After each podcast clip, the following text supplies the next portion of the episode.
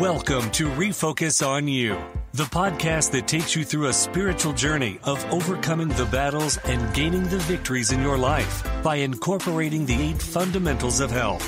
Connect with us online at refocusonyou.com. That's refocus on the letter u.com.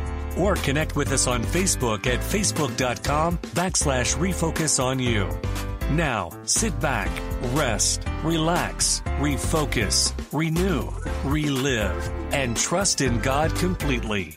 Here is your host, Melinda P., and co host, Dr. E. Well, hello, hello, hello. It's another blessed Wednesday. I'm over here singing, It's me, it's me, it's me, oh Lord standing in the need of prayer. I am Melinda P., your host, and welcome to another episode of the Refocus on You podcast. Refocus on you, refocus on you, refocus on you. Refocus on you, refocus on you, refocus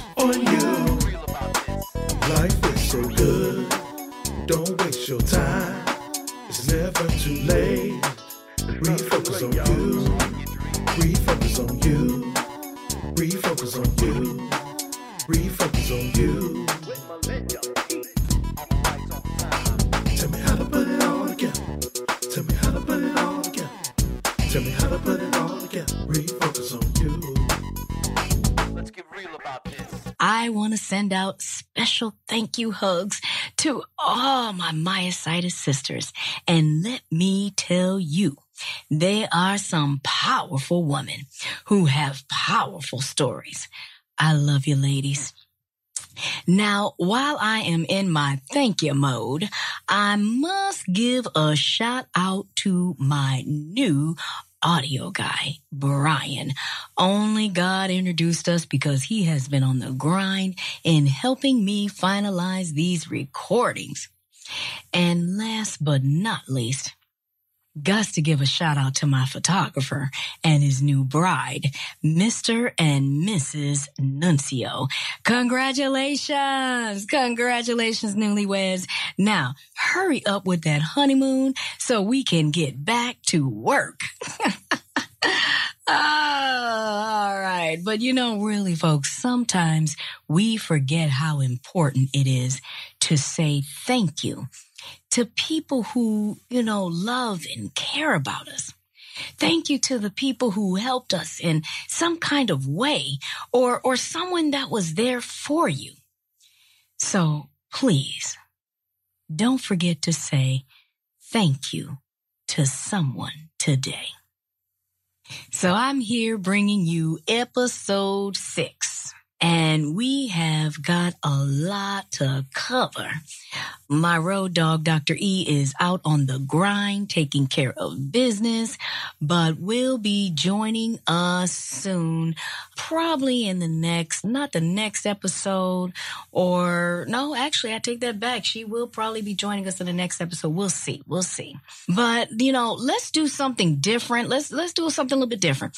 We're going to take an early five minutes so I can refreshen my tea and grab my snuggie blanket because when we come back, we're going to go deep. I mean, deep. I mean, you think, if you think the story stops when the male doctors gave me the diagnosis, mm, Mm-mm-mm-mm-mm. I must say, with all the setbacks and distractions I have had in the last week, it is truly obvious the devil doesn't want me to tell this story.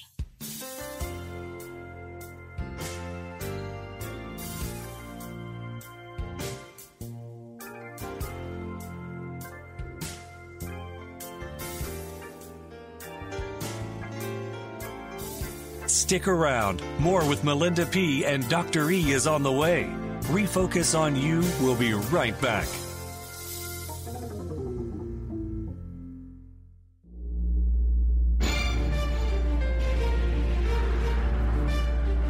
son. This is my son. Hear him. Hear him. Hear him. God's messenger. God's messenger.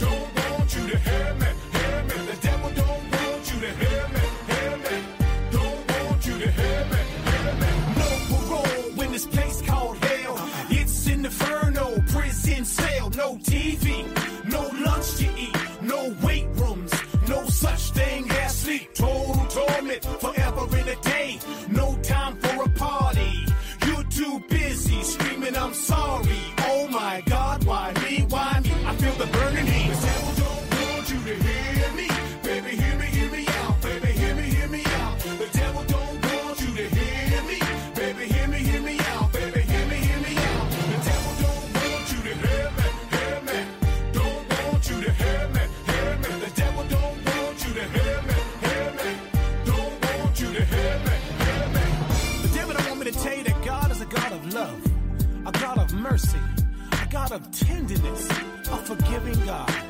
The devil don't want me to tell you that God is also a God of anger, a God of rage, a God of justice, a jealous God. You see, the devil didn't want me to tell you that, but I told you anyhow.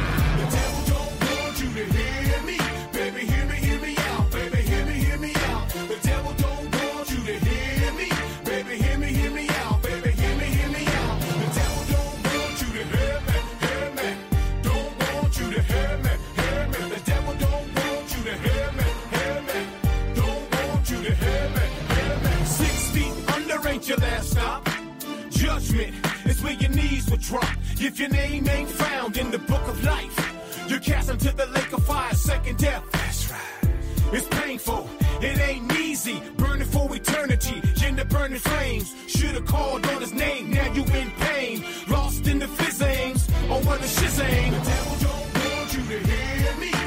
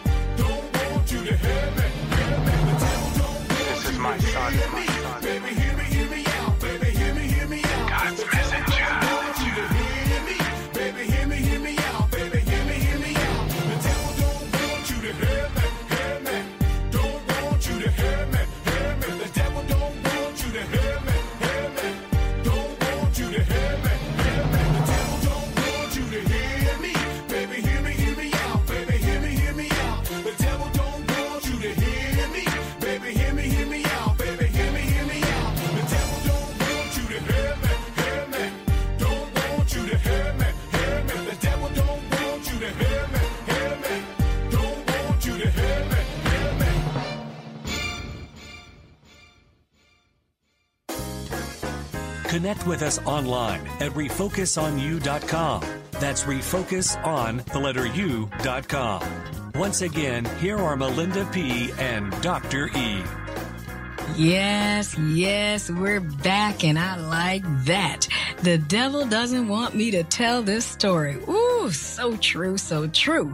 But you know what? God does. And we know our Heavenly Father always has the last word. So sit back, relax, and enjoy the ride. You're listening to the Refocus on You podcast on envision-radio.com. All right, are we ready? Let's go. So last week we ended where in March 2007, the doctors gave me the diagnosis. And if you missed last week, the diagnosis was polymyositis with antisynthetase syndrome and interstitial lung disease. It's a rare autoimmune disease that doctors don't really know how this debilitating disease came about. But I remember after they told me what I had, I was so overjoyed because finally I had a diagnosis. I mean, can you imagine having symptoms that take you away from work for a year where you're sick all the time and the doctors respond back by saying, uh, you know, it's probably in your head or, you know, we don't see anything. Oh my goodness. They do all kinds of tests on you, but nothing shows out of the ordinary. You begin to doubt yourself. And that's what was happening to me. It was a year of getting nowhere. So when the doctor gave me the diagnosis, oh, you better believe I was excited and relieved. But then he proceeded to say, with this disease, you tested positive for a particular antibody called PL-12. In other words, he was saying I was going to have a short lifespan. He also said that people with interstitial lung disease usually don't live past seven years. Mercy. My entire life seemed to flash before my eyes. And within minutes, my joy turned into sorrow. I said to myself, this can't be. I mean, yes, I wanted answers to what I was going through, but I wanted that diagnosis to be simple. You know, take this drug and it will go away. That's what I wanted to hear. Nobody wants to hear you have a terminal illness and you have seven years left of life? No, no, no. I can't accept that. And so I was determined to prove that they had made a mistake and that this diagnosis was not acceptable. I started to change my diet, exercise, spend more time with God. Each day, I got stronger and stronger. By then, I had already been working a new job and was transferred to Scott Air Force Base in Belleville, Illinois. Then years later, I had met the love of my life and married him. Shout out to my hubby.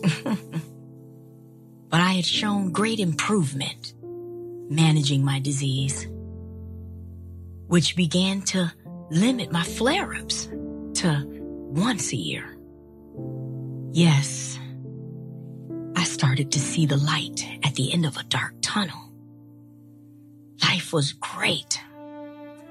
I was eating a good diet. I was getting my rest. I thought I was cured. So I began to let my guards down. I remember one of my doctor appointments, the pulmonary doctor reminded me that I needed to start exercising or I would find myself on oxygen sooner than I wanted to be. Eh, I took his comments lightly. I said, sure, doc. Yeah, of course. No problem. I, yeah, I did. I started going to the gym. And it was also around that same time when God had spoke to me and said, he needed for me to tell my story. I was like, I can't do that, Lord. I, I, I can't do that. We talked about this, God. Plus, I, I'm feeling good and I'm doing well. Why do I need to say anything, God? Can't we just keep this between you and me? Oh, Lord, I'm not ready. And so as time went on, I began to revisit old habits. Some of you know what I'm talking about. You know, the habit, you know, of when the doctor tells you to avoid certain foods or start making simple lifestyle changes that will give you an optimal life. You, you agree to it. But then the hustle and bustle of the busyness of the day to day starts to get in the way. Soon the workload for me was piling up, causing me to work late nights. I was in school full time working on my master's degree. And I was that type of person that couldn't say no. Oh, the job needed me to do this. Family needed me to do that. The church needs me to do this. School needs me to do that. It was a constant cycle because I was the fixer. And eventually my relationship began to wane with God. Yes, I had went back to old habits of not taking care of myself. My diet consisted of way too much sugar, processed and fried foods. I was eating late, staying up past midnight, not drinking enough water, and surely slacking on the exercise regimen. Can anyone relate? And by 2011, sure enough, I had to go on oxygen. After that, from then on, every year, I would have some type of major flare up where my muscles would be inflamed and I would have paralysis throughout the entire body. I remember my husband and my sister Brandy would stress telling me how all that I was doing was not worth it and how I needed to focus on my health. Those words were very true. But all I could think about was building up my retirement nest. 2016. My husband and I had just come off of a holiday cruise in January this time. I was experiencing again the shortness of breath, the severe cough. I went to my local doctor and he said, I think the lung disease is out of remission. I said, no, that's, that's impossible. I went to get a second opinion from my pulmonary doctor at the Mayo Clinic in Rochester, Minnesota. But even he said the lung disease has come out of remission. No, no, no. I said to myself, I've got to get a handle on this. So I called my cousin, Pastor Ray Everett. And I traveled to Michigan so that he could anoint me. And on my way to Michigan, I begged God. I said, please, Lord, please don't let this disease come out. I promise, I promise, Lord, I'll follow you and do what you want me to do. After being anointed again, oh yeah, I felt better. It was like I had my life back. But folks, we should know better than to make promises to God. I mean, after all, Ecclesiastes 5 verse 5 says, It is better to say nothing than to make a promise and not keep it. And I had made way too many promises that I had not kept with God. And so later in the year of 2016, I was selected for a promotion to work for the Navy in Corona, California, and was given about two months to relocate.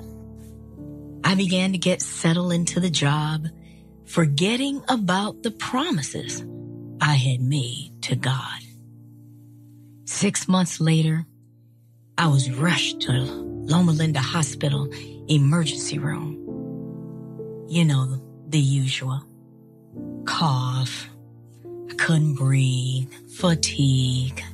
But this time it was different. Two weeks went by and they were still doing all kinds of tests. And then one day the doctor came in and said, I need to talk to you. He had went and closed the door.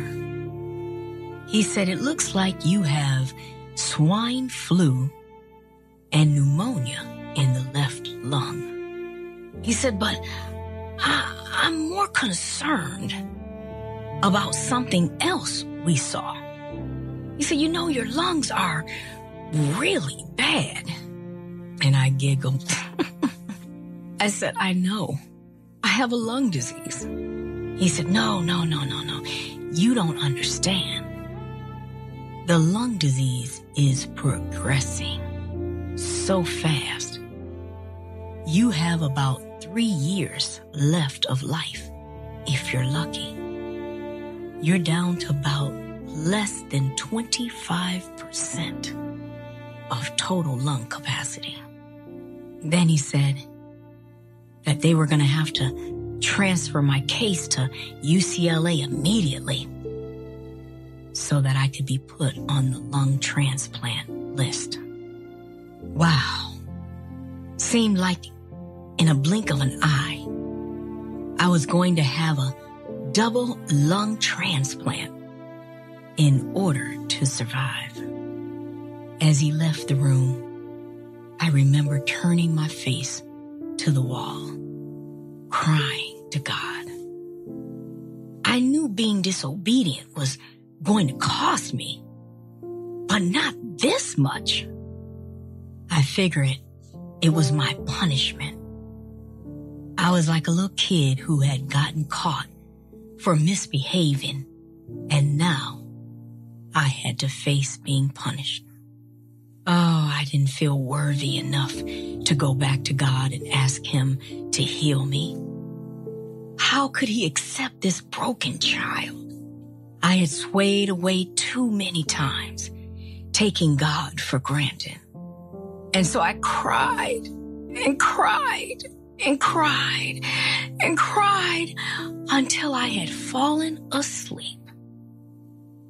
The next morning, something so amazing had happened. Jesus had wiped away my tears and said, my child, I will give you another chance.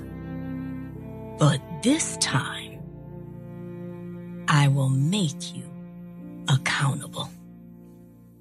After hearing from God, I see the burden that was in my heart was replaced with joy. The Holy Spirit began to teach me the importance of obedience. And if I was to live a long life with a terminal illness, I would have to obey God's instructions without deviation. For this was a matter of life or death. I began to read the book of James and in chapter 1 verse 5 it says, if you need wisdom, ask our generous God, and He will give it to you. He will not rebuke you for asking. And so, right there in the hospital, I laid before God all my imperfections and shortcomings later that evening, I went back to God and asked him, What must I do to live a blessed and healthy life? Lord, is it possible that I can live a good long life with a terminal disease? Please, Father, tell me, what must I do to gain favor from you? All right, folks, we are out of time. Join me next week. You are in for a treat as Dr. E paddles her boat to the shore. I want to thank you so much for spending this half an hour with me. If you want to send me a message or have questions regarding our shows, you can email me at Melinda P at refocusonyou.com or visit my website at www.refocusonyou.com. Before I dip out, I want to leave you with a writing on the wall that was reported by Daniel Hans in God on the Witness Stand. It said, I believe in the sun, even when it does not shine. I believe in love, even when it is not given. I believe in God, even when He is silent. Folks, until we meet again, I love you.